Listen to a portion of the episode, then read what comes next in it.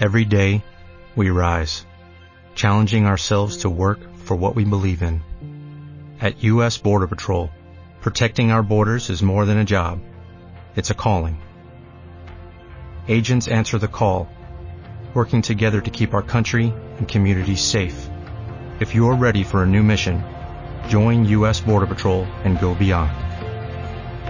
Learn more at cbp.gov/careers.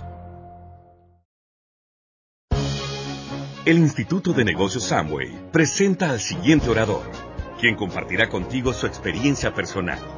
Esperamos que te resulte útil en el desarrollo de tu negocio. Nos sentimos muy felices, muy complacidos por esta gran invitación y de verdad que se siente una energía increíble estar acá en esta tarima y una gran responsabilidad ante todos ustedes, porque yo sé que en el corazón de muchos de los que están aquí, y de hecho por eso están hoy aquí domingo, en la tarde, para festejar grandes cosas que se van a tener hoy, pero sobre todo en su corazón hay un, hay una luz de esperanza y hay una luz de alegría porque viste una oportunidad de cambiar tu resultado.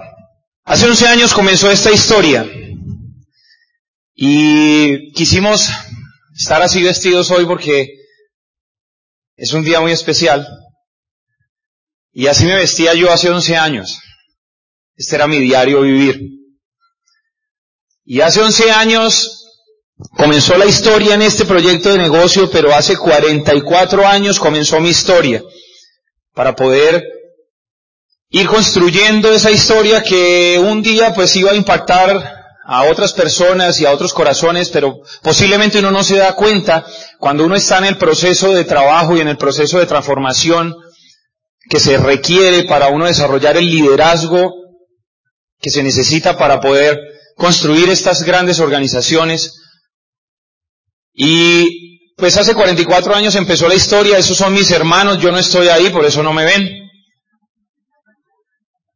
Y ahí sí estoy, yo soy el sexto hijo de una familia nuclear donde la mamá ama de casa, mi papá fue profesor de colegio, estos eran los paseos que nosotros teníamos, yo soy de Cúcuta, de norte de Santander, una familia con clase media, pero mi papá quiso darnos siempre lo mejor, sin embargo, pues su ingreso como profesor y docente trabajaba en tres partes, este señor.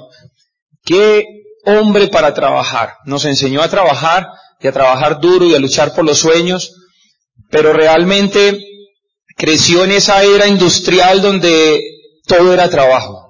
Y posiblemente con estos hermanos que tuve, que somos seis hermanos, pero ellos me llevan el, el que me lleva, el que es mayor que yo, que es este Juancho, él me lleva nueve años más, nueve, diez, once, doce, trece años más que yo. Entonces yo era el niño de la casa. Y pues ahí pueden darse cuenta que ellos eran adolescentes, yo era un niño. Y en ese momento de adolescencia de todos ellos, hubo grandes problemas en mi familia por problemas de comportamiento de ellos, falta de autoridad posiblemente, de normas, de límites. Y algunos cayeron en las drogas. Algunos tuvieron problemas de adicciones, situaciones muy complejas que se vivieron en mi familia. Pero uno como niño pues no tenía voz ni voto, ¿cierto? Uno simplemente lloraba, sufría y se daba cuenta de todas las situaciones que estaban pasando. Pues mi papá, un hombre trabajador para poder sostener esa familia le tocó muy duro.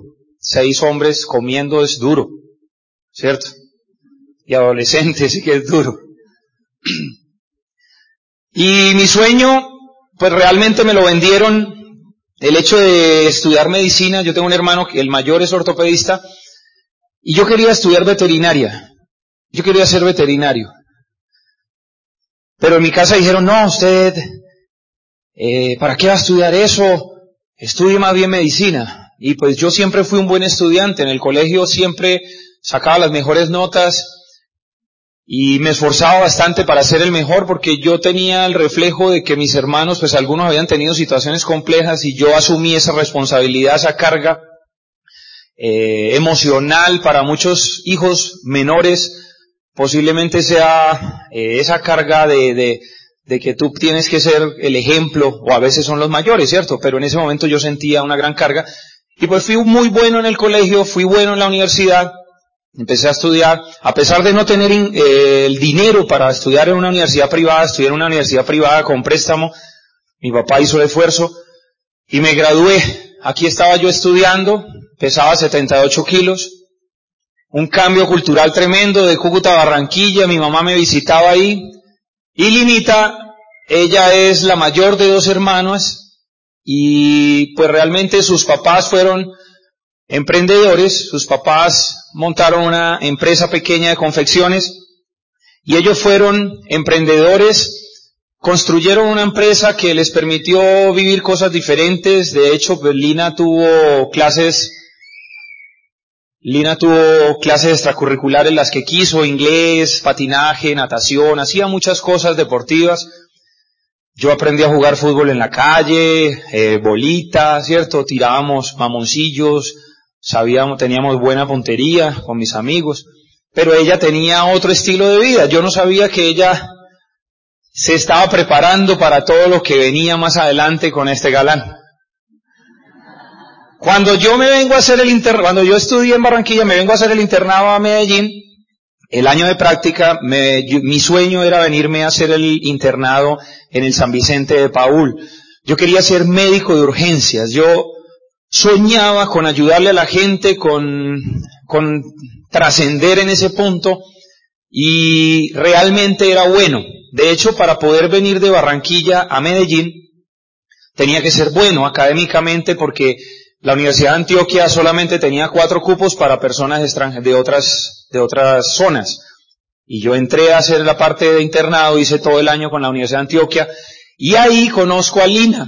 Cuando yo estaba en el segundo semestre del internado, Lina era estudiante, la conozco, y pues la conocí en el sitio menos romántico del mundo, en Policlínica.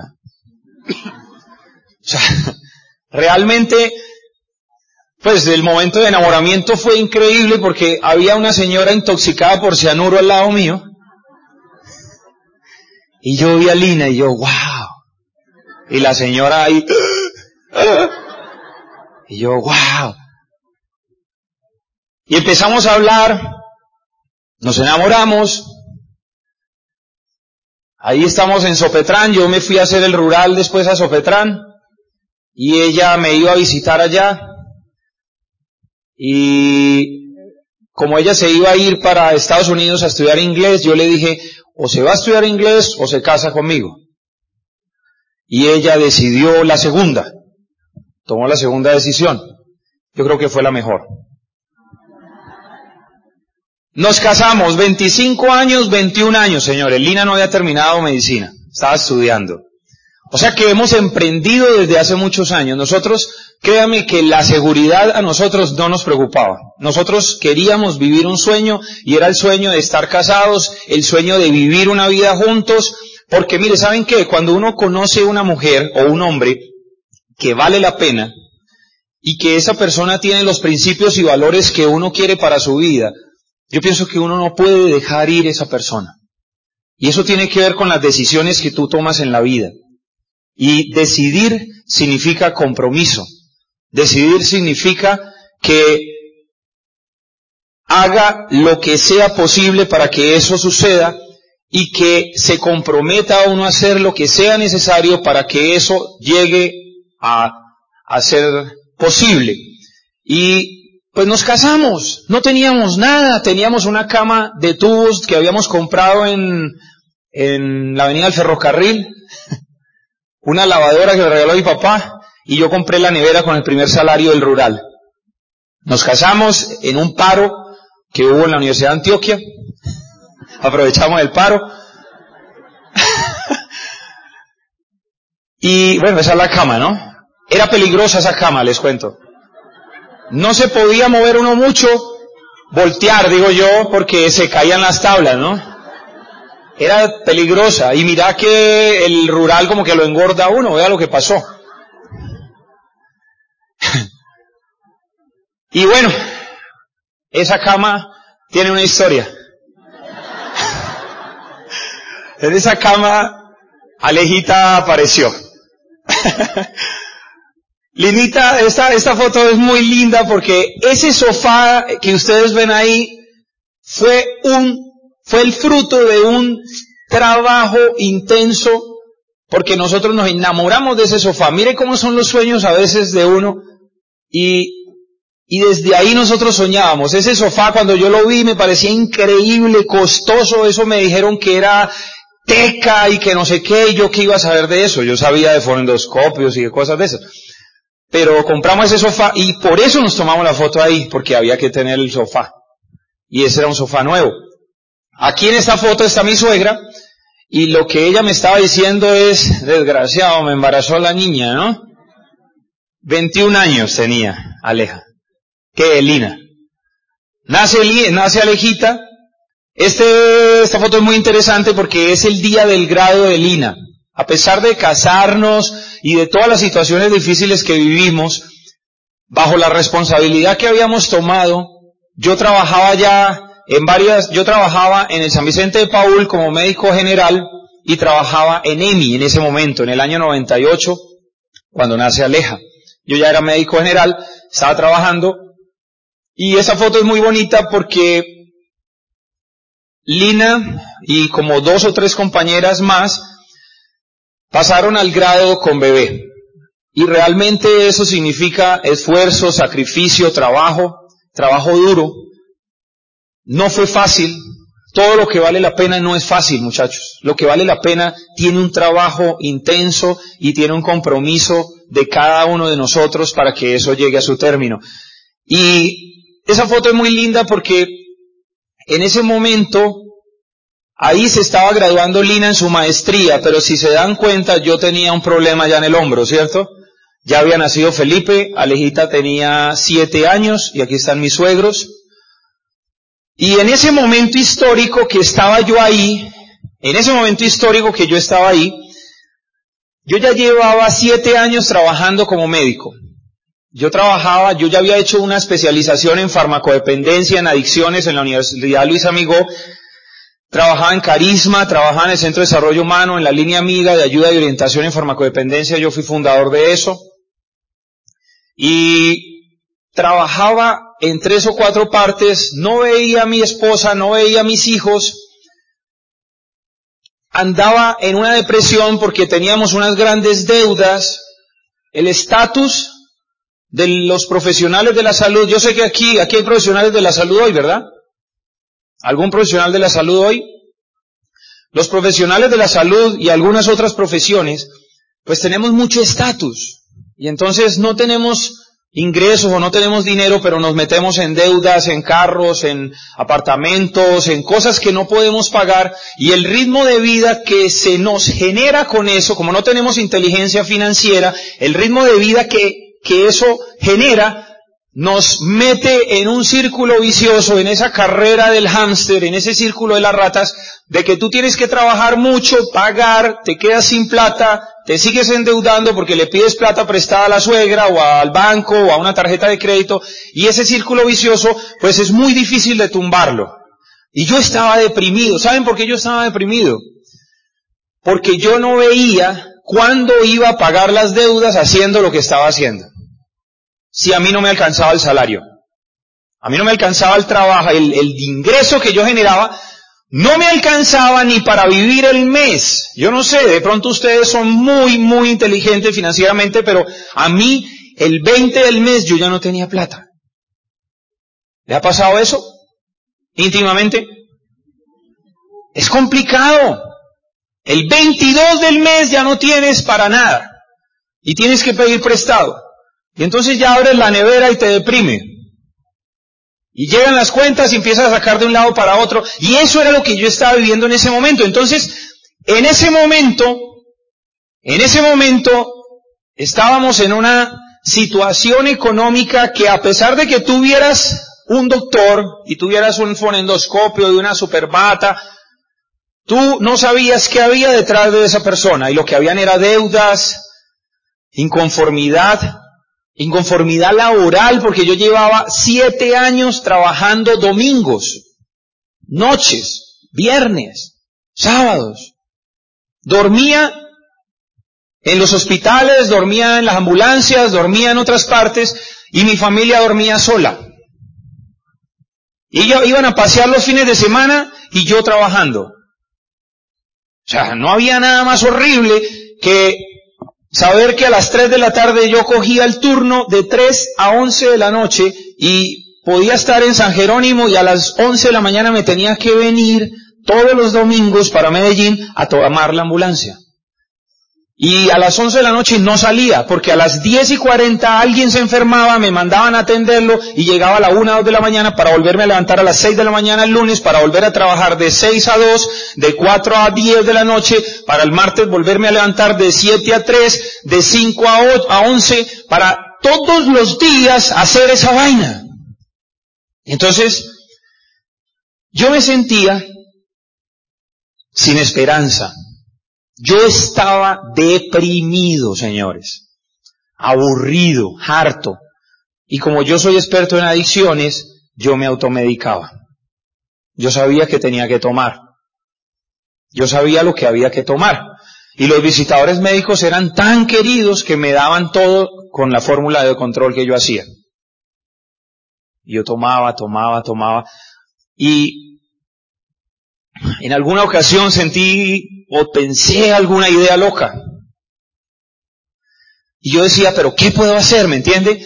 Se enferma la suegra, perdón, se enferma mi cuñada que vivía en Estados Unidos, se enferma, no, tuvo un bebé, le hacen cesárea, se le infecta la cesárea, y entonces la suegra, como yo estaba tan aburrido, no teníamos dinero en ese momento, pero mi suegra en ese momento tenía eh, una bonanza por su empresa, y me dice ella, Sergio, como tú estás como tan aburrido, ¿por qué no sacas unas vacaciones y te vas a cuidar a, la hermana, a mi hija, a Estados Unidos? Yo te pago los pasajes y tú allá no vas a gastar nada. Entonces yo me voy para Estados Unidos en mayo del 2005. Llego allá, pues empiezo a hacer la, la, parte médica que uno sabe, llevé antibióticos y pues empezó a mejorar la situación de ella. Y yo caminaba por esas calles en Miami solo, solo, solo, por esas autopistas caminaba solo, aburrido, pensando, pensando qué iba a hacer. Cuando un primo de Lina llega con un libro, señores, mire lo que hace la información, llega con un libro y me dice, Sergio, usted que va a estar estos días acá, le hace esto. Y me pasa un libro. Y yo estaba buscando algo.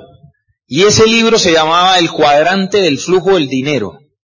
Y yo leo eso y yo empecé a leer y me empecé a deprimir más.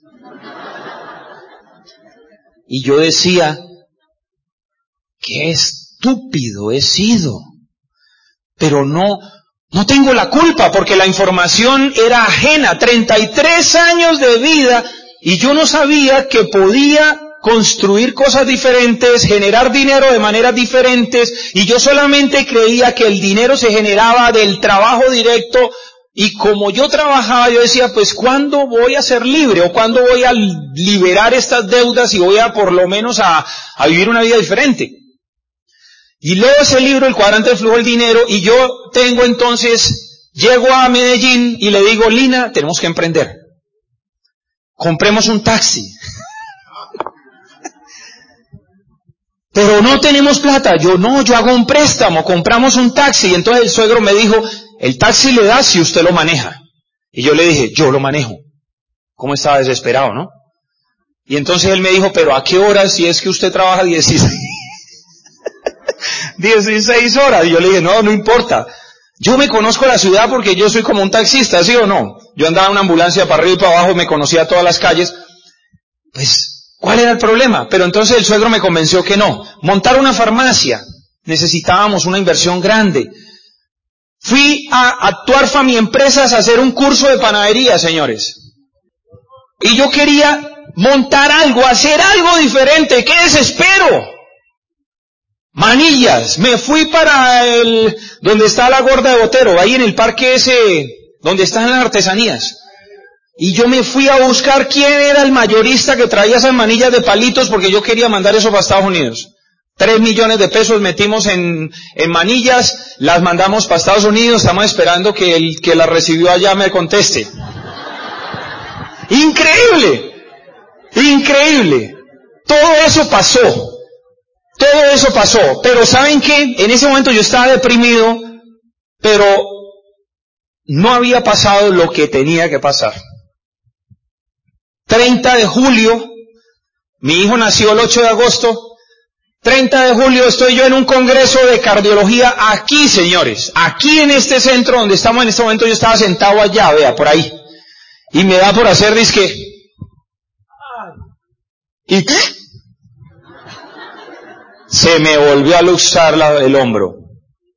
Y yo, wow, luxo, se me volvió a luxar, llamamos a Emi, me llevaron a la clínica, me hicieron un tag, fractura, me tenían que operar. Y yo, no, deprimido y para operación. Seis meses, señores. Mire, me, me, tenían que hacer una resonancia magnética, valía 870 mil pesos y yo no tenía un peso. Me tocó poner tutela, ir hasta el juzgado, decir cosas para que me autorizaran porque no tenía un peso, señores. No tenía salud prepagada, no tenía, tenía amigos, pero ninguno me, agilizaba ese proceso, ese procedimiento. Una resonancia que necesitaba. Y nada. Entonces, en ese momento, ahí sí que me entró la peor depresión. Nace mi hijo, no podía ni cargarlo, ahí estoy sentado, pero yo no podía cargar a mi hijo. Y en esos días me llama un amigo y me dice, Sergio, no era ni amigo, ¿saben? No, no, alguien me, él me metió en la lista, pero él y yo éramos como el agua y el aceite. Yo ni sé por qué me metió en la lista, pero bendito sea ese día que ese hombre me metió en esa lista.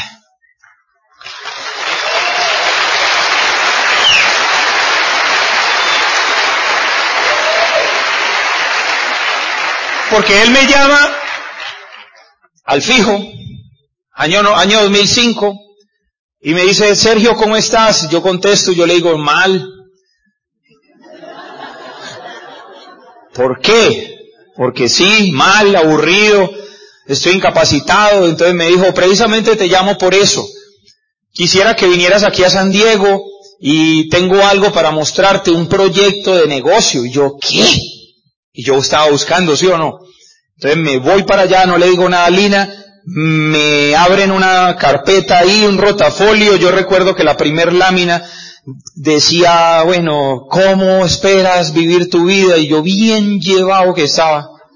¿Qué va a soñar uno ni qué? No, ¿Sí me entiende? O sea, yo lo que quería era pagar deudas. Cuando él empieza a decirme que yo podía pagar deudas y empezó a decirme de dónde salía el dinero y me empezó a hablar de los productos y me mostró el sistema educativo y me habló de ese libro que yo había leído. Y yo dije, wow, el libro y esto. Y yo dije, ¿qué más tengo que leer? Y entonces él me dijo, los nuevos profesionales, debes leer un libro que se llama Los secretos de la mente millonaria, y empezó a recomendarme información, y yo entré de una, señores. Y él me, yo recuerdo que el cierre, yo se lo hice a él, yo le dije, ¿qué tengo que hacer? Y él me dijo, no, pues firme aquí. Entonces firmamos, y yo le dije, ¿qué más tengo que hacer? Espérese un momentico, ¿qué más tiene que hacer él? Porque él no hacía el negocio. Después me enteré que él, él es médico también, ya no hace el negocio, pero después me enteré que él empezó el negocio porque lo echaron de un empleo. O sea, mucha gente tiene que esperar que lo echen para hacer algo, ¿cierto? Entonces él, cuando lo sacan de ese empleo, el hombre empieza a hacer el negocio y me meten en la lista y me llaman y yo llegué. Y entonces él me dice, no, que monte un pedido. Yo, ¿cuánto? No, que 600 puntos. Entonces hicieron un pedido por 600 puntos y no me pasó la tarjeta. Y entonces el man me miró como, y yo, yo no tengo la culpa. No hay plata.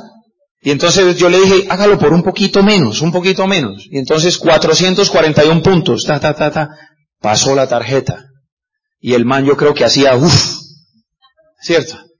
Y pasó la tarjeta, llega ese pedido a la casa, llego yo a la casa, ay, llegó a la casa con el maletín de Amway. y estaba Lina. Y Lina estaba dando, dando seno. Y yo llegué feliz. Y yo, mi amor, encontré lo que nos va a sacar de donde estamos. Y entonces ella era, pero ¿qué? ¿Qué? Cuando ella ve el letrero azul con rojo de Angüe. Ay, dice, no, no me diga que eso es. Y yo sí, y traía un estuche grande que valía 80 mil con unos audios iniciales donde había un man que hablaba así. Y yo puse esa vaina. Yo lo entendí. Lina nunca entendió nada. Yo entendía ese dominicano hablando y él decía que íbamos a viajar y que íbamos a pagar las deudas y que no sé qué y me, y me puso a soñar ese tipo. Me puso a soñar. Y yo me metía en el baño, señores, porque Lina me botaba los CDs. Me metía en el baño con una grabadorcita y lo ponía y me ponía a llorar en la ducha, escuchando esos audios.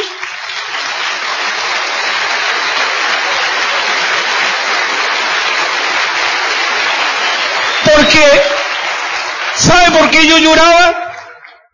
Porque ese señor que hablaba en ese audio me estaba devolviendo la esperanza y me estaba hablando y me estaba dando la visión de lo que yo iba a vivir un día. Y empieza esa guerra, porque fue una guerra la que viví.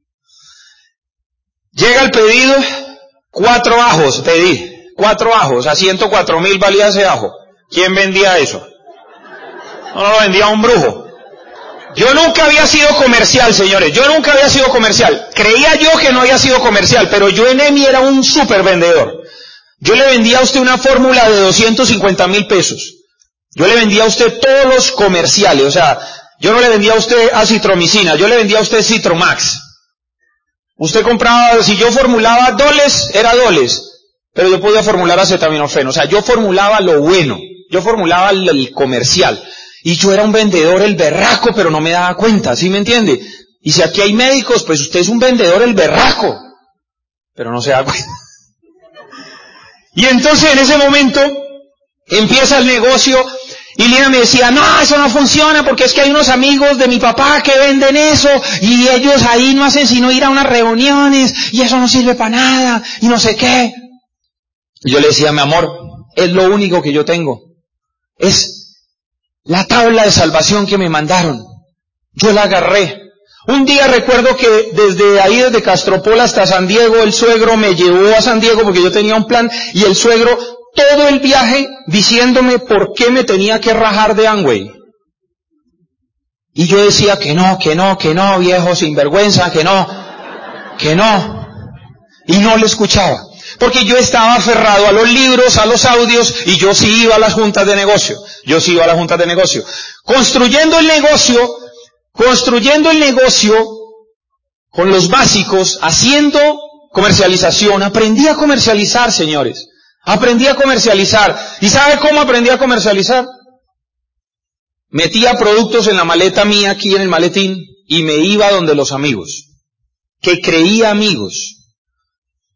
Y llegaba yo allá a las casas, llegaba yo a la, al edificio, 702. ¿Será que sí está? Ah, yo creo que no está. Yo creo que no ha llegado. Y después como que me hacía así, ¿cierto? Cuando yo iba por aquí, yo decía, no, pero yo sí soy pendejo. 702. No, no ha llegado y me iba. Cuando yo iba llegando a la casa, yo decía, Sergio, necesitas mover volumen. ¿Por qué el estatus te va a ganar? ¿Por qué no eres capaz de enfrentar ese dragón? ¿Y por qué no eres capaz de poner la cara y hacer una demostración? Entonces yo me volvía. Y llegaba y entraba y, eh, Carlos, ¿qué más? ¿Cómo estás? Sí estás, Tim. Y entraba hasta allá, ya con esa energía que llevaba, y mostraba los productos y me compraban. Y cuando a uno le pagan ese, ese producto, eso sí se siente bien. O sea, cuando uno le dan el billete así, y usted, wow. Porque usted no tenía esa plata, ¿me entiende?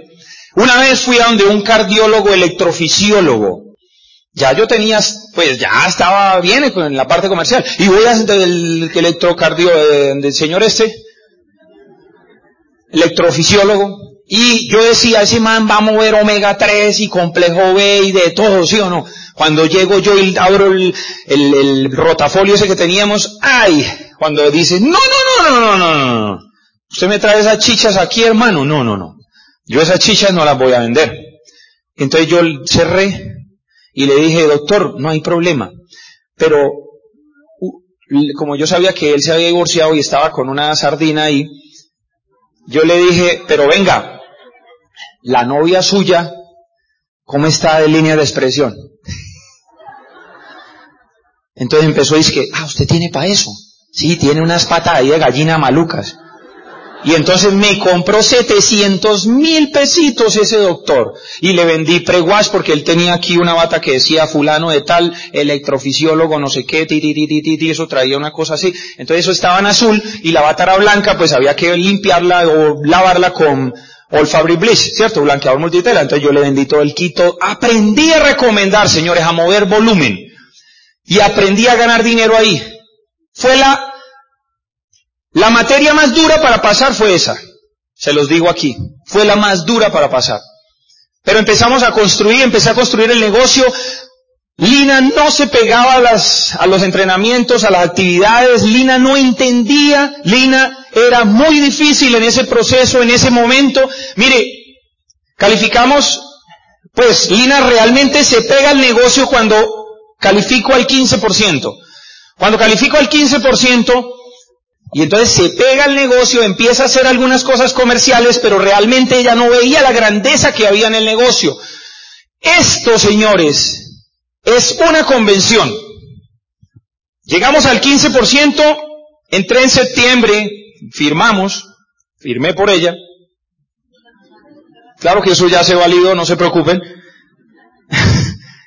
en octubre nos reconocen al 3%, 0%, Noviembre, pues en octubre fuimos 15, 18 en noviembre y en diciembre del 2005 nos hacemos platas. En tres meses nos hicimos platas porque había una razón poderosa. Yo recuerdo, recuerdo, yo recuerdo un día en la cuna de Felipe, en la cuna. Él estaba dormido y yo estaba con ese desespero. Yo sentía esa angustia en mi corazón. Y yo recuerdo haber ido a la cuna de mi hijo y cogerle la manito así y decirle, hijo, en cinco años esto no va a ser como es ahora. No sé qué va a pasar, pero en cinco años esto tiene que mejorar y esto va a cambiar totalmente, le decía yo. Y yo tenía era fe, yo tenía era esperanza, yo tenía, yo no sabía cómo se hacía, el cómo llega, señores. Si tú tienes ganas de hacer esto, el cómo llega. Lo importante es tener el porqué claro, tener la razón poderosa. Y en eso, en esa foto, esa foto es muy, muy, muy valiosa para mí, porque en esa foto yo ya, ya éramos plata, señores. Ya éramos plata, estábamos calificando el oro. Y yo estaba solo en la convención de Bogotá. Nadie de mi grupo fue a la convención de Bogotá. Porque el primer grupo que nosotros tuvimos fue un grupo de médicos, de profesionales de la salud, donde ellos nunca entendieron que había que educarse y nunca entendieron o no entendíamos que este negocio era de liderazgo, pero yo sí entendía que yo debía educarme así como ustedes están hoy aquí. Les pido pues un aplauso a ustedes porque hoy están aquí.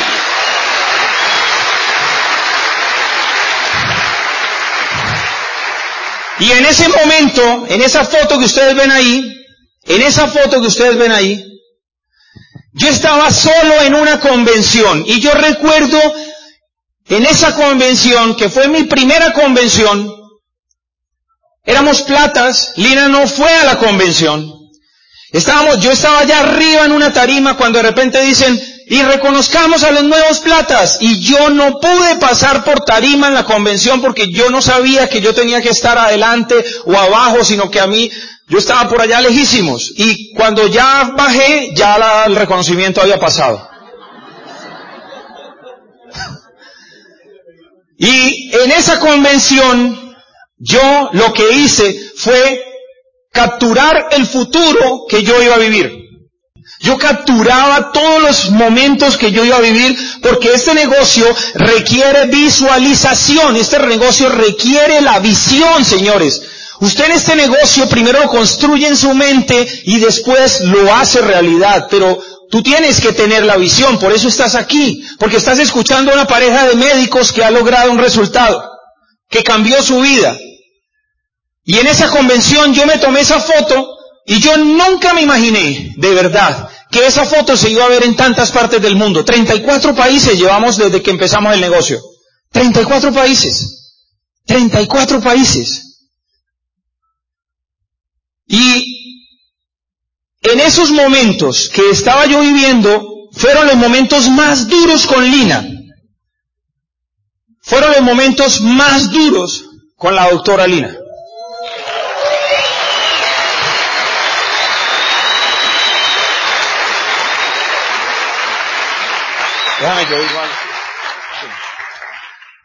yo recuerdo que un día porque cuando no hay dinero, cuando no hay dinero, señores, en una casa, créame que tampoco hay armonía. Hay muchas situaciones difíciles, pero muchas situaciones difíciles. Yo recuerdo que en ese momento había tanta eh, tensión en nosotros como pareja que un día Lina me dice, el negocio o yo. Y yo recuerdo que yo fui allá hasta donde ella y yo le dice, el negocio. Y me dio una ira que ustedes no se imaginan. Yo no entendía este proyecto, muchachos. Pero cuando yo vi ese día Sergio a los ojos, ese día yo entendí que este negocio se había vuelto el proyecto de vida de Sergio. No era el mío, era el proyecto de vida de Sergio. Pero ese día yo entendí que yo, que era la mujer, la compañera que él había escogido para su vida, yo lo tenía que ayudar, acompañar, inspirar, que yo no podía ser ese ancla, que yo tenía que ser una hélice para que él lograra ser diamante. Eso fue lo que yo pensaba en ese momento. Pero en ese momento yo trabajaba impresionante. Em, estaba cuando hace 11 años exactamente estaba terminando la maestría, era investigadora de un grupo muy importante de aquí de la ciudad, en la sede de investigación universitaria. Después dirigía cinco semestres de una facultad de medicina de la ciudad y dirigía el fondo editorial de libros de área de la salud más importante del país, y ese es el tercer fondo en Latinoamérica, sitio que amo con el alma y el corazón y que nosotros los paisas nos tenemos que sentir orgullosos de la CIP porque es un patrimonio de nosotros. Coordinar más de dos mil autores, yo no tenía tiempo para nada. Tenía más de 20 correos electrónicos. Tenía tres asistentes. Yo llegaba a la oficina y le pasaba a mi asistente el celular y Marcelita, que ahora es mi asistente acá en el negocio, Marcelita, recibía y Sergio me escribía, hola Lina, amor, ¿cómo estás? Y ella me decía, doctora, le estás queriendo decir, escríbele cualquier cosa que yo no tengo tiempo. Esa era mi vida en ese momento. Yo no tenía tiempo, me la pasaban juntas, me la pasaban en reuniones, me la pasaba tratando de hacer los exámenes más difíciles para que los estudiantes perdieran. O sea, era una vida y un tiempo loco y yo no entendía este proyecto. Pero en medio de todo esto, Sergio eh, me enfrenta y me dice esa frase que sale ahí. Lina, tú que eres tan estudiosa, no me critiques más. Investiga profesionalmente quién es Amway y quién es Nutrilite. Porque no es una investigadora. Investiga. Y yo ese día me sentí tan mal. Porque de verdad que yo pensé, yo no soy una investigadora, no se supone que soy una persona de mente abierta y que tengo que estar dispuesta a investigar todas las caras de una moneda para poder tomar una decisión. Ese día yo me quedé callada y fui y me hice tremenda búsqueda en el computador. Investigué mucho y quiero compartirles a los nuevos un poquito de eso. Levántame la, la mano quienes son nuevos que están hoy aquí por, por primera vez. Entonces esto es para ustedes. La investigadora de malaria se dedicó a investigar el mercadeo en redes. Investigué qué es Amway. Amway es una de las compañías de venta directa más grande en el mundo. La verdad, es la más grande de todas las compañías. No es una de las más grandes, es la más grande. Somos la empresa número uno en ventas directas a nivel mundial. Operamos en más de 100 países y nuestra empresa tiene más de 19 mil empleados. Fabricamos más de 400 450 productos enfocados a nutrición y bienestar, belleza, cuidado personal y cuidado del hogar. Queríamos productos que se le acaben a todo el mundo. Champú, bálsamo, desodorante. No queríamos la farmacia donde únicamente ustedes cuando estuvieran enfermos tuvieran que ir a comprar. Eso es lo que estos dos médicos entendieron. Una empresa líder en investigación y desarrollo con más de 1.150 patentes y 500 pendientes. Y esto para mí era muy importante porque yo trabajaba en el centro autónomo de investigación más importante del país en ese momento.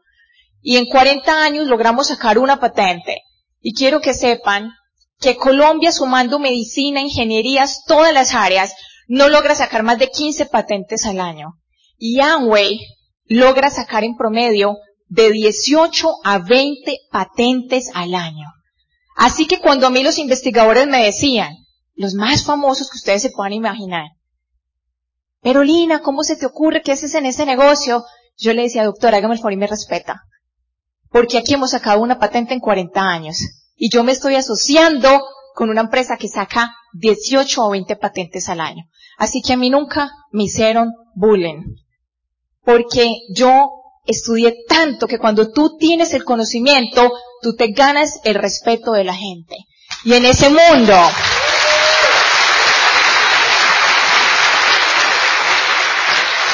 que los quiero demasiado y nadie me ha copiado en ese mundo, porque toda la vida a mí me decían, si tú eres una investigadora, Lina, tú vas a ser pobre. Y yo crecí en una familia de empresarios donde mis papás me habían dado muchas cosas y yo decía, pero si yo voy a ser pobre y yo veía a los más famosos de los famosos y, y no tenían ni un buen carro, yo decía, eso, eso no es lo que yo quiero para mis hijos. O sea, en la universidad a mí me han exigido inglés, ojalá tuviera uno hasta un tercer idioma. Y uno cómo le va a pagar a un hijo un colegio trilingüe ganándose un salario como están pagando en este momento. Una empresa demasiado poderosa y para mí supremamente importante en esta parte de investigación. Somos más de 3 millones de empresarios a nivel mundial. Los productos de Amway son desarrollados por más de 950 científicos e ingenieros a nivel mundial.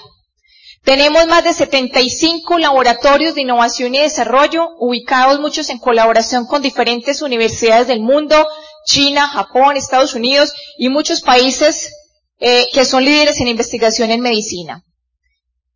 Somos una empresa con ventas de más de 9.500 millones de dólares en ventas globales. Así que no es el negocio de venta de catálogo de la señora desocupada que yo me imaginaba. Eso es una empresa muy poderosa. En el año 2015 se obtuvieron más de 51.224 nuevas calificaciones y con más de 15.570 nuevos platinos y superiores.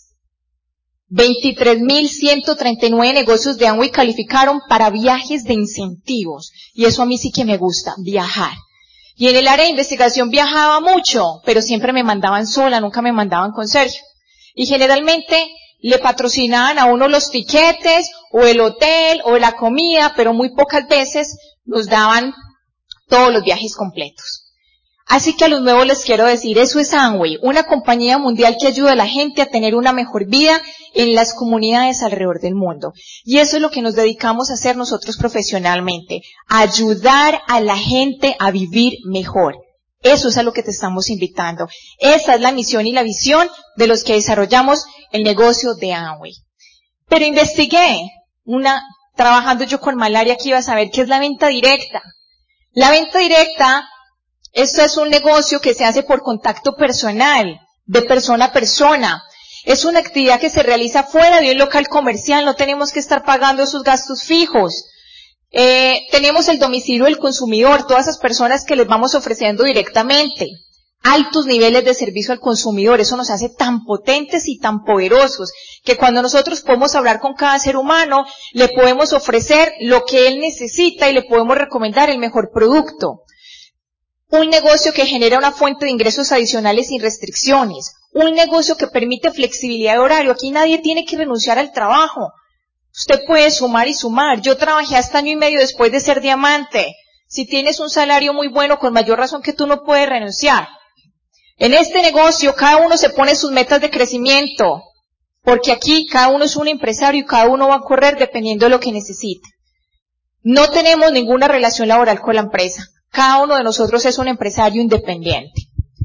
¿Qué es el mercadeo en redes?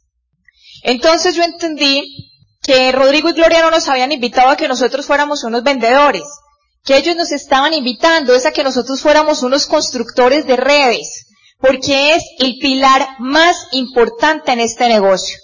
Ojalá ustedes puedan entender eso. Lo más importante es construir la red, invitar a personas a ser parte del negocio. Eso se llama las personas que auspiciamos para que trabajemos juntos, creemos un negocio sólido y estable en el tiempo. Eso es el mercadeo RS. Pero cuando empezamos yo le decía a Sergio, no Sergio, es que usted vendiendo esa baba de caracol, vendiendo esos productos, esas chichas, eso es una vergüenza. Y parte de esa investigación que hice, yo me fui a un congreso de medicina interna que tenía que ir con mis estudiantes y estábamos en ese auditorio, yo estaba en la última fila y me acuerdo tanto que un, una, decimos en medicina, una vaca sagrada de la ciudad, un internista muy famoso, estaba explicando de la importancia del tratamiento de los ácidos omega 3 en las dislipidemias, o sea, en esas personas que tienen los triglicéridos altos. Y cuando yo estaba atrás, yo pensé, ay Dios mío, omega 3, esa no es la baba de caracol que vende Sergio. Y ese día yo me fui a investigar, a investigar muchachos, hay más de 60 mil artículos. El médico que no reconozca el beneficio de los ácidos omega 3 es un táparo y le falta estudiar. Quiero que me entiendan eso, porque les estoy hablando de evidencia. Les estoy hablando de evidencia. Ahí yo me podría sentar con ellos a decirles, no, yo no te estoy hablando del estudiecito, o sea, les estoy hablando de metaanálisis y de la seriedad. Cuando un médico no reconoce esto, le falta estudiar. Entonces, por eso es que me encanta saber tanto de los productos porque el conocimiento da poder, muchachos. En cambio, usted se acerca a un médico y el médico le dice eso y usted parece una gelatina, ¿cierto? Quiere que se lo trague a la tierra.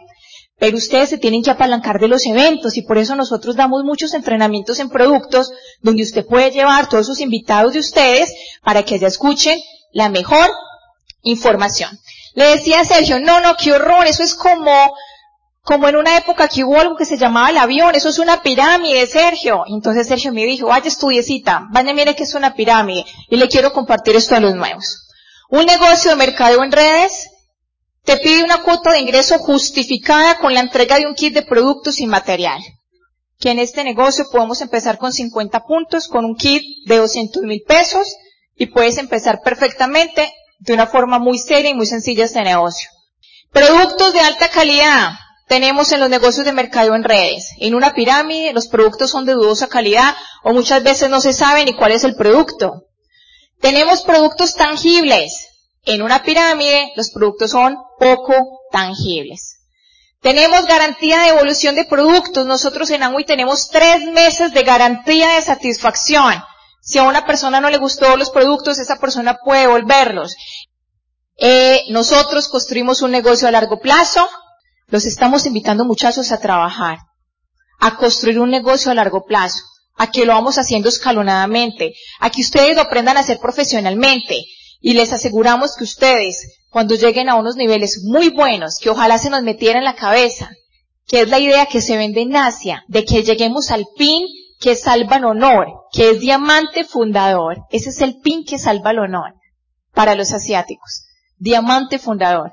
Ustedes van a volver, ustedes van a vivir una vida increíble, una vida que ustedes no se han imaginado y su vida usted nunca se va a tener que volver a preocupar por las necesidades básicas porque vas a tener el dinero para poder satisfacer todo eso. En un negocio de mercado en redes, Hay reconocimiento por la comercialización de los productos. Es que de ahí sale el dinero. En un negocio serio de mercado en redes, hay ganancias sin importar la posición de la red.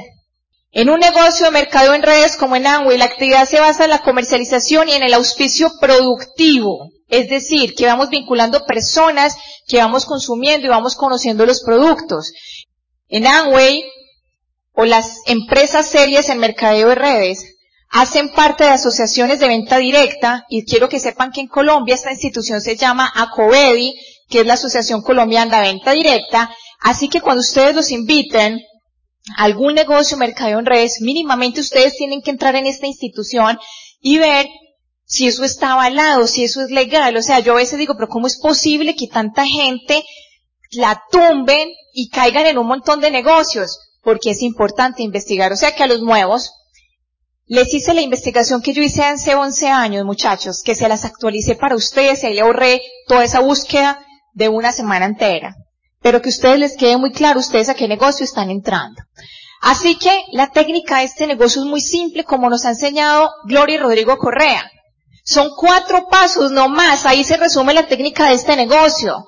Entramos para consumir, porque yo mínimamente voy a ahorrar un 43% si yo merco de este negocio que si voy y compro un supermercado. Luego voy a recomendar esos productos.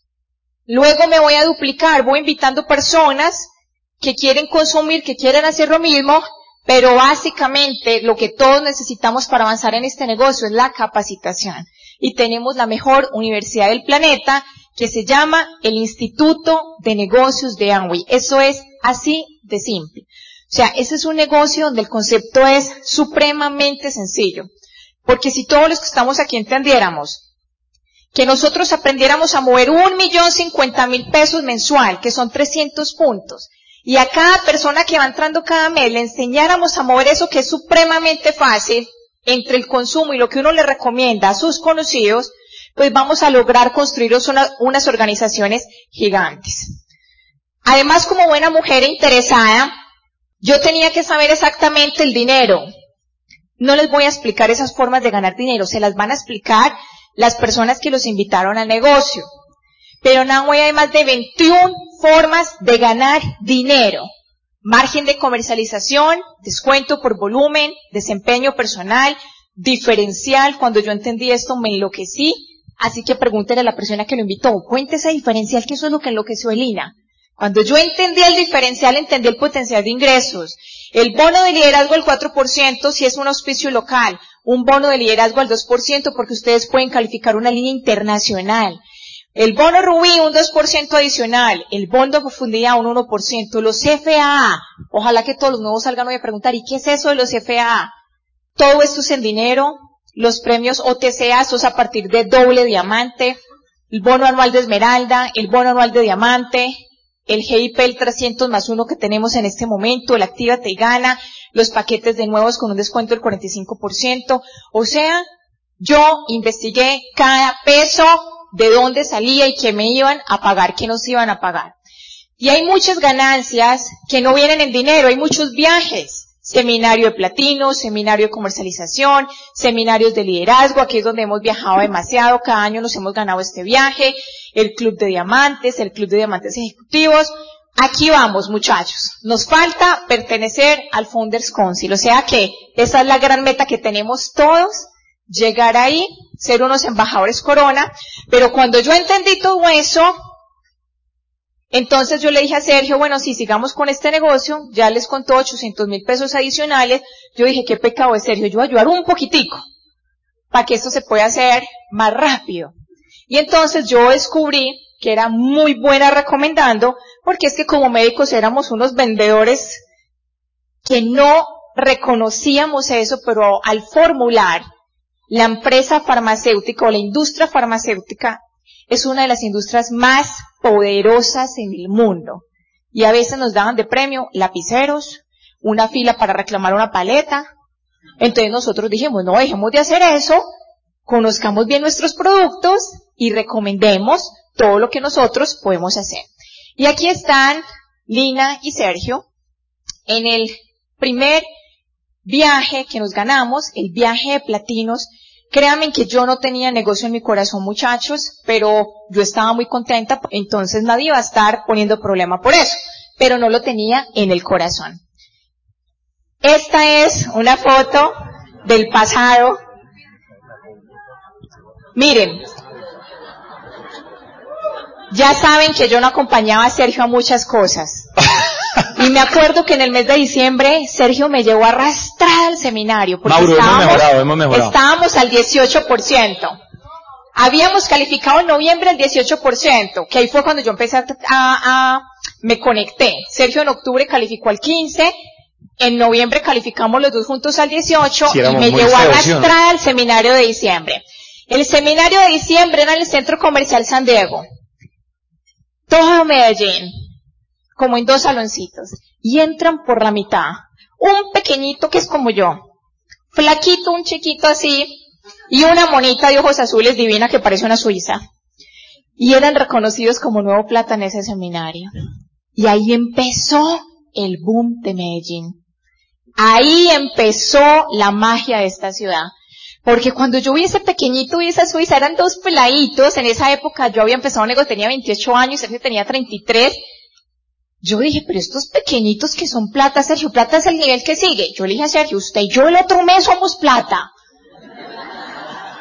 Y mi auspiciadora me empieza a trabajar. Lina, nadie es plata en diciembre. Lina, diciembre es muy difícil.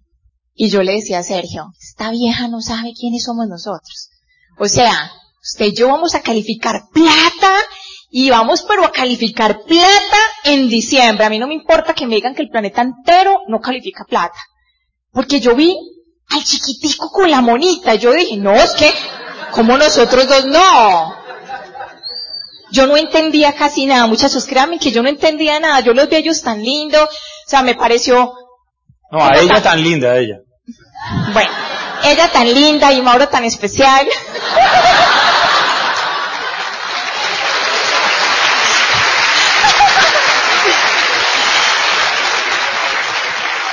Pero muchachos, llegó la magia a Medellín, Medellín estaba plano, o sea, Rodrigo y Gloria, o sea, ellos se merecen el reconocimiento de todos nosotros por esa persistencia.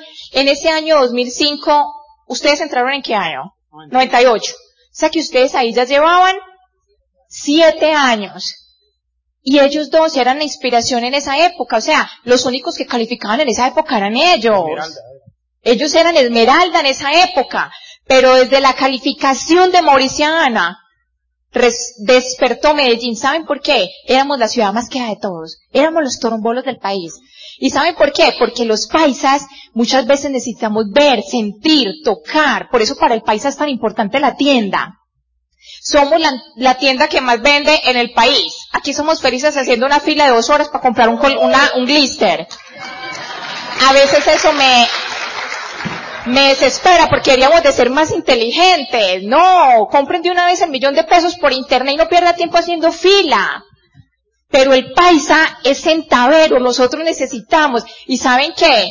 Creo que fue demasiado interesante esa época. Éramos unos niños todos, Rodrigo y Gloria como siempre, nuestros papás tan hermosos, con esa paciencia. Yo fui la persona más difícil que usted, Rodrigo, sí ha sido la más difícil. Qué horrible dice. Tantas veces les discutí a ellos. Yo me encargué de rajar mi auspiciadora, era una médica también. La primera vez que me hicieron una asesoría de belleza, Sergio me llevó engañada, nunca me dijo a qué iba, yo era una científica, carilavada, yo no creía en ninguna crema, nada. Y al final me, pre- había como 30 señores y al final me preguntaron, ay doctora Lina, ¿cómo le parecieron esas cremas? Y yo les dije, yo no creo nada. Y rajé a todo el mundo hasta mi auspiciadora. Ese día ella se rajó. Porque ella que diría, ella era una médica también con muchos estatus, ella decía, yo no puedo soportar una persona que en cada reunión como Lina me vaya a estar haciendo sentir así de mal. No, yo no entendía, Sergio se vino esa noche en ese carro, pues deprimido, furioso, no me hablaba, yo no entendía, a mí no me importaba nada. Les digo, o sea, no. O sea, yo decía, "Ay, este se le va a pasar esta bobada y este no va a seguir haciendo este negocio. Pero ahí estamos.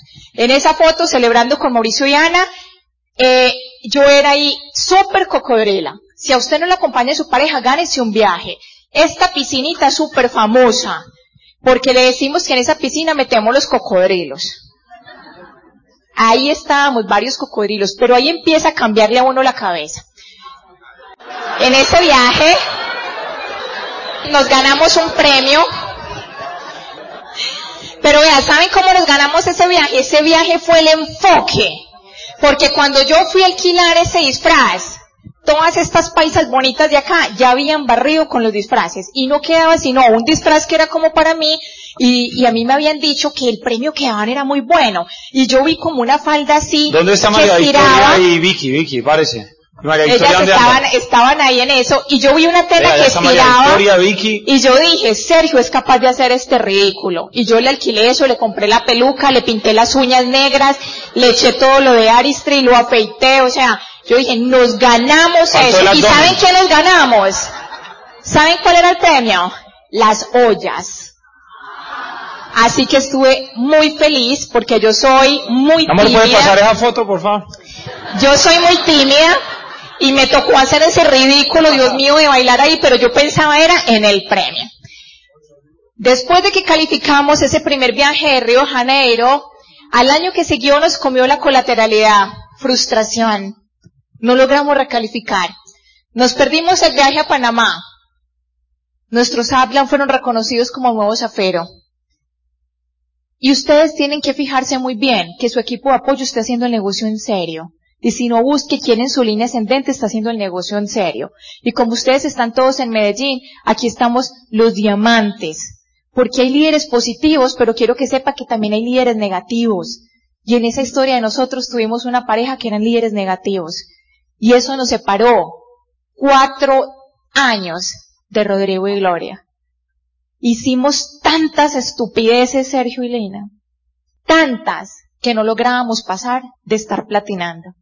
Y cuando nosotros nos unimos a trabajar con ellos, y cuando nosotros tuvimos la humildad de trabajar con ellos, nosotros empezamos la calificación Zafiro. Y desde ahí nuestra vida empezó a cambiar. Así que, pilas porque hay que estar con la gente que esté construyendo el negocio en serio. Volvimos a recalificar, nos ganamos el viaje a Jamaica, vea Mauricio, vea la belleza de Mauro, vea Ana. Pero Sergio seguía con esta pregunta. ¿Cómo hacer que el negocio bajara al corazón de Lina González? No lográbamos que yo tuviera negocio en mi corazón. Así que Sergio es un hombre muy inteligente, se le ocurre una idea súper buena, nos vamos a ir de paseo a Los Ángeles. Y yo pensé en el Cañón del Colorado, en el Zoológico de San Diego, en ir a Las Vegas, a San Francisco, en todo, pero yo nunca pensé en Nutrilite. Y Sergio lo que pensó era en llevarme a ese sitio, para que yo pudiera ver ese centro de investigación. Así que aquí estamos, yo era recocodrila, pero ese es el día, muchachos, que negocio bajó mi corazón. Ese recorrido dura dos horas, nosotros duramos allá ocho horas, me tuvieron la paciencia de responderme hasta la última pregunta que intensamente yo había preparado.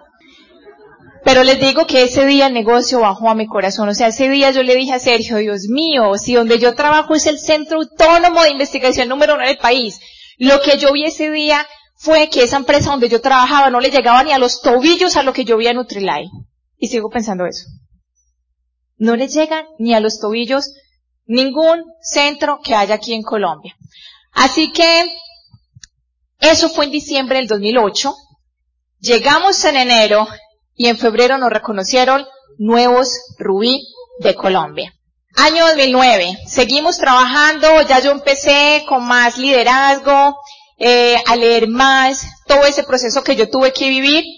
Nuevos zafiros en abril del 2010, calificamos zafiros y zafiros fundadores y no nos dimos ni cuenta, porque como no daban bonos, yo no pensaba sino si daba dinero, era que me interesaba.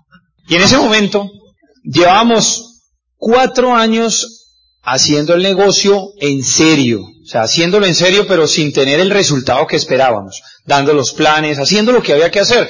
Y uno muchas veces cree que no están pasando cosas, pero sí están pasando cosas. Y un día, yo estaba desesperado en el trabajo que tenía, porque cuando nosotros calificamos platinos, pues el ingreso permitió que yo tomara algunas decisiones laborales y no trabajara tantas horas al día. Y posteriormente, cuando empezó a crecer un poco la colateralidad, porque en el 2008, cuando perdimos el viaje a Panamá, no teníamos colateralidad. De hecho, por eso nos califica alguien debajo y no teníamos la lateralidad, no pudimos ir a Panamá. Pero después empezamos a construir la lateralidad, aprendimos a trabajar eso, y empezó a crecer un poco el cheque, y yo sentía que ya era el momento, porque yo siempre vi el negocio como un proyecto de vida, señores. Y eso es importante que usted lo entienda. La actividad económica que usted hace hoy es un proyecto de vida. Es un proyecto de vida que usted decidió. Usted decidió ser ingeniero. Usted decidió trabajarle al señor de la esquina. Usted es el que decide qué proyecto de vida tiene. Pero en ese momento yo ya estaba coordinando prácticas en una universidad y trabajando en la parte docente y trabajando en consulta particular. Y en ese momento yo ya tenía un desespero, pero de esos angustiosos por la libertad, por la autonomía, por ser libre, por decidir, porque nadie decidiera lo que yo tenía que hacer. Y yo sentía un desespero por dentro. Y yo vengo, en enero fue eso, venimos a un seminario aquí, y ese, ese seminario éramos Platino Ruiz, y estaba aquí Mauricio Castillo como nuevo Esmeralda dando ese seminario. Yo estaba ahí sentado en primera fila, así en la punta de la silla, y yo no sé por qué estaba llorando, pero estaba llorando. Y ese hombre puso un video de la película Spirit. Yo no sé si ustedes se acuerdan de ese video ahí. Y ese hombre pone el video de Spirit del, del caballito ese que es brioso, que no se deja domar. Y empiezo yo a llorar y yo decía, tengo que ser libre, tengo que ser libre. Y al día siguiente tenía yo reunión de consejo de facultad. Empezaba el semestre en la universidad donde yo trabajaba, voy a trabajar y ese día sentí la peor energía que yo podía sentir en mi vida. Y yo llamé a Rodrigo y a Gloria, le dije, Rodrigo, necesitamos reunirnos urgente para echar cuentas, a ver qué tengo que hacer yo, porque esto no me lo aguanto más. Y le dije a Lina, yo voy a renunciar. Y ese día, Rodrigo y Gloria nos asesoran, Rodriguito y Gloria nos dicen, usted puede hacerlo. Y ese día, yo le llevé la carta de renuncia, y ese día yo decidí pasarle la renuncia a mi jefe, que era el decano, y desde ese día empezó este gran momento que no ha terminado, que sigue toda la vida, porque es la mejor aventura que haya tomado en mi vida y era tener el control de mi tiempo, de mi vida, de mis ingresos, de todo, muchachos de decidir yo a qué hora me levantaba, qué hacía. Eso es una vaina increíble. Me demoré años de hacer, para hacerlo. Años, porque el miedo era terrible. Porque cuando uno es empleado, uno le tiene miedo a todo. Pero ¿sabes por qué tú tienes tanto miedo? Tú tienes miedo porque tú no estás viviendo. Porque el que tiene miedo y tiene miedo de morir muchas veces es porque no está viviendo. Cuando uno vive, uno no le tiene miedo a las cosas. Cuando uno vive no le tiene miedo a la muerte. Y yo te invito a que tú tomes el control de tu vida. Eso es algo increíble. En ese momento tomamos el control y en ese año yo recuerdo que Lina me dijo, vea Sergio Castro, si no nos hacemos esmeraldas, usted vuelve a buscar empleo. Porque yo no voy a tener un vago en la casa. Entonces yo miré mi pretina, yo dije, sí, claro que sí, nos hacemos esmeraldas y nos hicimos esmeraldas en el año 2010. Y qué casualidad, qué casualidad. Hacía cinco años yo le había dicho a mi hijo, en cinco años la vida va a cambiar. Y nos hacemos esmeraldas en el año 2010.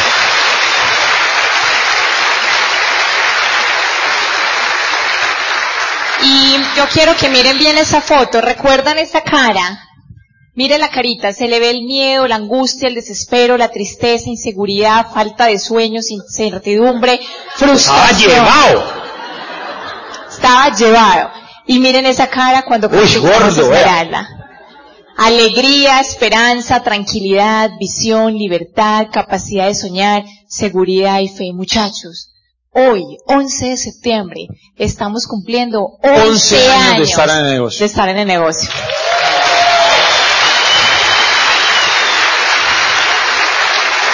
Y nos ganamos muchos viajes. Este es un crucero, el viaje que fue ese año. Este es el día que Rodrigo y Gloria nos hicieron nuestra fiesta de celebración de nuevos diamantes. Disfrutamos mucho ese día. Calificar diamante fue una decisión, una determinación. Estábamos en ese momento, éramos Esmeralda, pero se había caído la tercera línea y nosotros calificamos cuatro líneas en ese mes de marzo. Y cuatro líneas durante seis meses. Ya ustedes pueden escuchar. Pero yo quiero contarles qué pasó. Yo quiero contarles porque mire, viene el 8 y el 9 de octubre que nos cambia la vida. Y yo quiero que ustedes entiendan el poder de una libre empresa y el poder de una convención. Nosotros éramos esmeraldas caídos en febrero. Teníamos una línea. Qué casualidad, la familia. La hermana de Lina no quiso seguir haciendo el negocio, se enfocó en otras cosas, de hecho ahora vive en Canadá, pero lo interesante era que nosotros teníamos nuestra convicción de que íbamos a ser diamantes. Y en esa convención, nosotros en ese año no estábamos en la mejor posición para ser diamantes, señores. Éramos esmeraldas con una frustración de una línea que no es, que ya no estaba, y las otras líneas parecían un yoyo de esos que juega al 9, al 12, al 15, al 0, al 9, al 12. Sí, las conocen íntimamente. Y entonces, no teníamos las líneas en línea, pues las líneas listas, pero fuimos a una convención. Y en esa convención yo recuerdo que venía una pareja, venían algunas personas, venía unas parejas que Sergio y Lina nunca habían oído. Yo hasta le dije a Rodrigo y a Gloria, le dije, esa gente es buena, ese Paco y Joana Bazán serán buenos. Y yo les pregunté, y- y Rodrigo y Gloria nos dijeron, mire Sergio, si vienen a esta tarima es porque son la pareja que necesitamos para nuestra organización. Porque la gente que viene a las tarimas es la gente que está en su punto y es la gente que necesita su organización para que hable. Entonces yo dije, bueno, listo. En febrero 23, más o menos, 24, yo auspicio a una persona que la contacto por Facebook. Pero yo le dije, vea, tranquila. Yo lo que quiero es que usted vaya a la convención. Convención 3 y 4 de marzo del 2011. Y en esa convención, esa pareja, mire, yo no me acuerdo de los otros oradores que habían ahí. Yo no me acuerdo de los otros oradores. Yo simplemente me acuerdo en la reunión de líderes que tuvimos antes de la convención, que fue allá al fondo en un cuarti- en un saloncito pequeño, que éramos plata y superiores, estábamos ahí cuando esa señora Joana se para con esa energía y dice, ser diamante significa tener opciones. Y empieza a describir que ella sale a trotar todos los días por un, pa- por un bosque donde ve conejos y no sé qué, y muestra todo lo que podía lograr, y la parte de libertad, y empieza a hablar de tantos sueños y viajes, y hablaron de las gaitas, y entonces yo busqué el audio de, y logré mi libertad, y ella decía, y logré mi libertad, y decía ahí lo de las gaitas que había ido a esos castillos, y todo eso se nos vendió. Ese, en esa convención nos vendieron grandes sueños, señores. Y en esa convención tomamos la decisión, hicimos una reunión con nuestros diamantes, con la gente de Angway, y le dijimos a nuestro equipo, nosotros vamos a ser diamantes este año. ¿Quién se le apunta? Y entonces la gente dijo, yo, yo, yo, yo. Y la pelada que habíamos auspiciado en febrero dijo, yo quiero ser una línea suya. Y esa pelada se califica plata con el apoyo de nosotros. En ese mes, señores, nosotros calificamos cuatro platas en ese, en ese mes que necesitábamos para el diamante. Cuatro nuevos platas y uno de esos era Caterine, que era de 0% a plata en ese mes. ¿Qué determinación? ¿Qué determinación? Lo que hace un evento, lo que hace una convención es darte la visión, la fuerza, te permite entender lo que vas a vivir. Tú lo tienes que creer y para eso son los eventos, porque todavía nos falta mostrar algunas cosas. Pero lo interesante fue que en ese año nosotros nos hicimos diamantes, señores. Y yo quiero que Lina ponga esa foto porque esa foto representa un momento de ganar, un momento que solamente se vive en un campeonato olímpico, señores. Yo relaciono muchísimo el ser diamante con un campeón olímpico, porque son los mismos principios y valores. Para poder llegar ahí, tuvimos que hacer lo mismo de Oscar Figueroa, lo mismo que Caterina Ibargüen, lo mismo. 11 años dándole. Seis años llevábamos ahí trabajando, trabajando todos los días, todos los días entrenando, haciendo lo que teníamos que hacer. Pero la libertad llegó. Y esa foto, quiero que vean a mi hijo viendo la copa. Porque fue un momento histórico. Ese fue un sello de ganador para nuestros hijos. Y por eso valió la pena. Y que nuevamente te tengo que decir que gracias que hace 11 años firmaste solo y siquiera que yo ya firmé el adendum, tranquilos, porque él tuvo la visión, muchachos. Yo no veía eso que íbamos a vivir. Hay muchos videos que les quiero mostrar. Así que vamos, voy a ir pasando por aquí rápido. Nos caímos de diamantes. Ay, se vale caerse de todos. Ustedes tienen que saber, mire, nosotros nos hemos caído de todo, pero de todo nos hemos vuelto a parar. Así que lo importante no es uno cuántas veces se caiga, lo importante es que siempre tengamos la disposición y la actitud para, para volvernos a recuperar. Así que gracias a Rodrigo y Gloria, porque cuando nos caímos de diamantes, pues no recalificamos, pero habíamos pagado todas las deudas, o sea que realmente estábamos súper contentos y ellos nos vendieron el sueño de que fuéramos todos a Dubái, de que ellos iban a ser reconocidos con, como nuevos diamantes ejecutivos y corrimos por ese sueño en conjunto de todos y logramos recalificar y hemos podido disfrutar unos viajes maravillosos. Luego llega mi renuncia, me operan de una hernia que yo tenía en el ombligo, y por primera vez, yo estoy incapacitada en mi casa, yo nunca tuve licencia de maternidad con mis hijos. Cuando salí a recibir los niños del colegio, que nunca lo había hecho, Felipe llegó a la casa, tengo una foto donde él llega y se tira al piso cansado y me dice, mamá, qué rico que estés en la casa. Yo quiero que tú estés enferma para siempre. Y eso para mí fue una puñalada al ventrículo izquierdo. Y es el día que Lina González entendió. O sea, fulminante, ¿no? Y al otro día vuelven a llegar los niños y Felipe me dice, mamá, yo quiero que estés enferma siempre. O sea, la única vez para ver a la mamá en la casa tenía que ser que estuviera enferma. Y eso, año y medio después de ser diamante, es cuando yo por fin tomé la decisión de renunciar, de volver, de que esta mamá volviera a casa, de que yo recuperara mi vida, encontrar otra vez un equilibrio como pareja, yo quería aprender a hacer alguna sopa, hacer al menos alguna, ya sé hacer, recuperar todo ese tiempo que yo me perdí con mis hijos, muchachos, y que por fin yo empezara a correr por mí, porque yo califiqué diamante, calificamos diamantes por Sergio. Pero esta foto para mí significa mucho porque el Diamante Fundador Plus es el primer pin que yo corrí por Lina, no por Sergio sino que de verdad lo corrí porque yo quería. Y a partir de ahí ha sido un camino hermoso, quería ser embajadora Nutrilite. Eh, para mí estar en el Petacal es de las cosas más emocionantes que puedo haber en la vida, las lombrices californianas, volverme a tomar foto con todas esas patentes, para que cada que me pregunte alguien por las patentes de ahí las tengo todas. Y poderme dar este gusto, disfrutar tanto con mis hijos, porque el mundo, la vida es muy cortica, muchachos. Y yo también tenía el sueño de que Sergio fuera un embajador Nutralight. Miren esas fotos de Sergio, que sí es tremendo fotógrafo con María Alejandra. Los cultivos tan hermosos de brócoli. Esos hace 15 días que llegamos de ahí con un entrenamiento personalizado con el PhD de ahí, el doctor Anacleto. Disfrutamos demasiado. María Alejandra, Sergio, yo quería que ellos vivieran eso, compartir todo eso. Pero esto es lo que está para ustedes. Los viajes con Amway son espectaculares. Este año fue Asia, el próximo año vamos para San Petersburgo. Todos ustedes pueden ir con nosotros a Sydney y todos necesitamos ir a Las Vegas.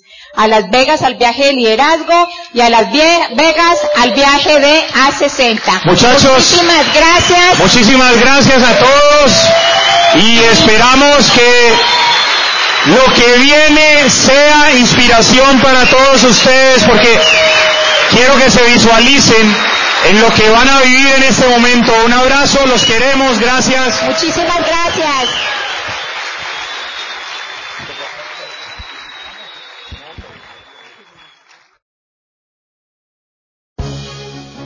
El Instituto de Negocios Samway agradece tu atención.